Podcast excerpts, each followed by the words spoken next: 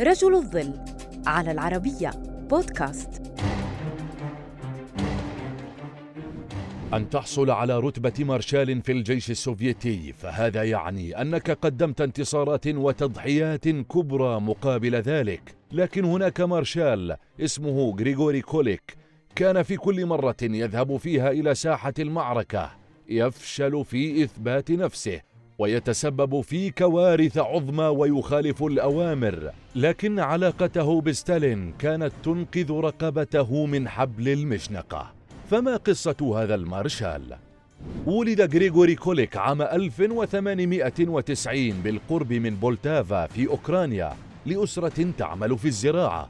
وكان جنديا في جيش الإمبراطورية الروسية في الحرب العالمية الأولى وانضم بعدها إلى الحزب البلشفي في عام 1917 ثم التحق بالجيش الأحمر في عام 1918 وأثناء الحرب الأهلية الروسية أصبح ضابطا في المدفعية السوفيتية وشارك في عملية الدفاع عن تسارتسين التي أصبحت تسمى ستالينغراد. وهناك التقى ستالين وحظي بصداقته قبل أن يصبح رئيس الاتحاد السوفيتي.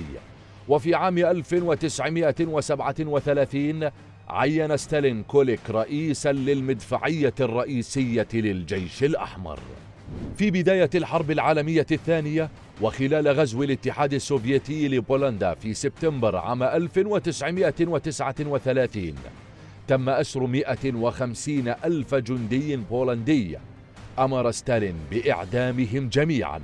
لكن كوليك رفض هذه الفكرة وتمكن من إقناع ستالين بإعدام كبار الضباط المأسورين فقط.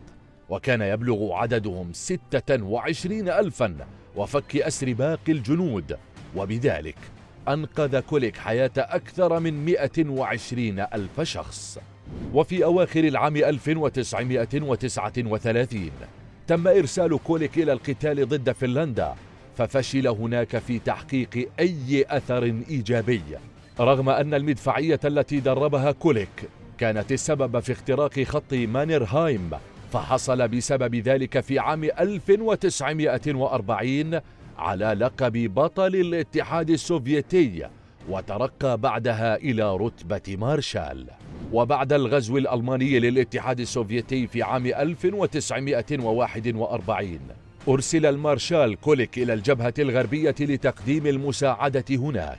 وفور وصوله طوقت القوات الألمانية المنطقة فأمر الجنود بنزع شاراتهم والتخلص من أوراقهم العسكرية وارتداء ثياب فلاحين فلم ينفذ أوامره سوى مساعد له وتمكنا من الهرب. ومع ذلك تمكنت الوحدات التي كانت محاصرة من لم شملها مع الجيش السوفيتي بعد أسبوعين فقط.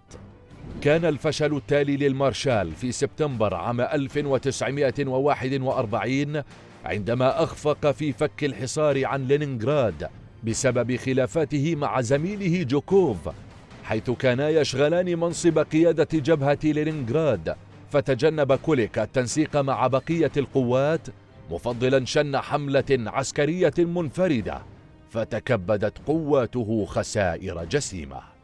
القشة الأخيرة التي استنفدت صبر ستالين كانت في نوفمبر عام 1941 عندما أمره بالدفاع عن مدينة كيرتش في شبه جزيرة القرم لكنه انسحب وسلم المدينة للألمان كما أمر قواته بعدها بالانسحاب من مدينة روستوف أيضا ما أثار غضب القيادة العسكرية التي حاكمته عسكريا وخفضت رتبته إلى لواء وجردته من لقب بطل الاتحاد السوفيتي إضافة إلى أوسمته والجوائز الحاصل عليها.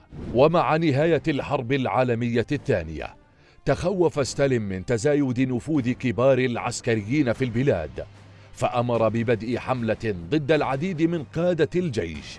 وكان كوليك من ضمن العسكريين الذين أمر ستالين بالتخلص منهم.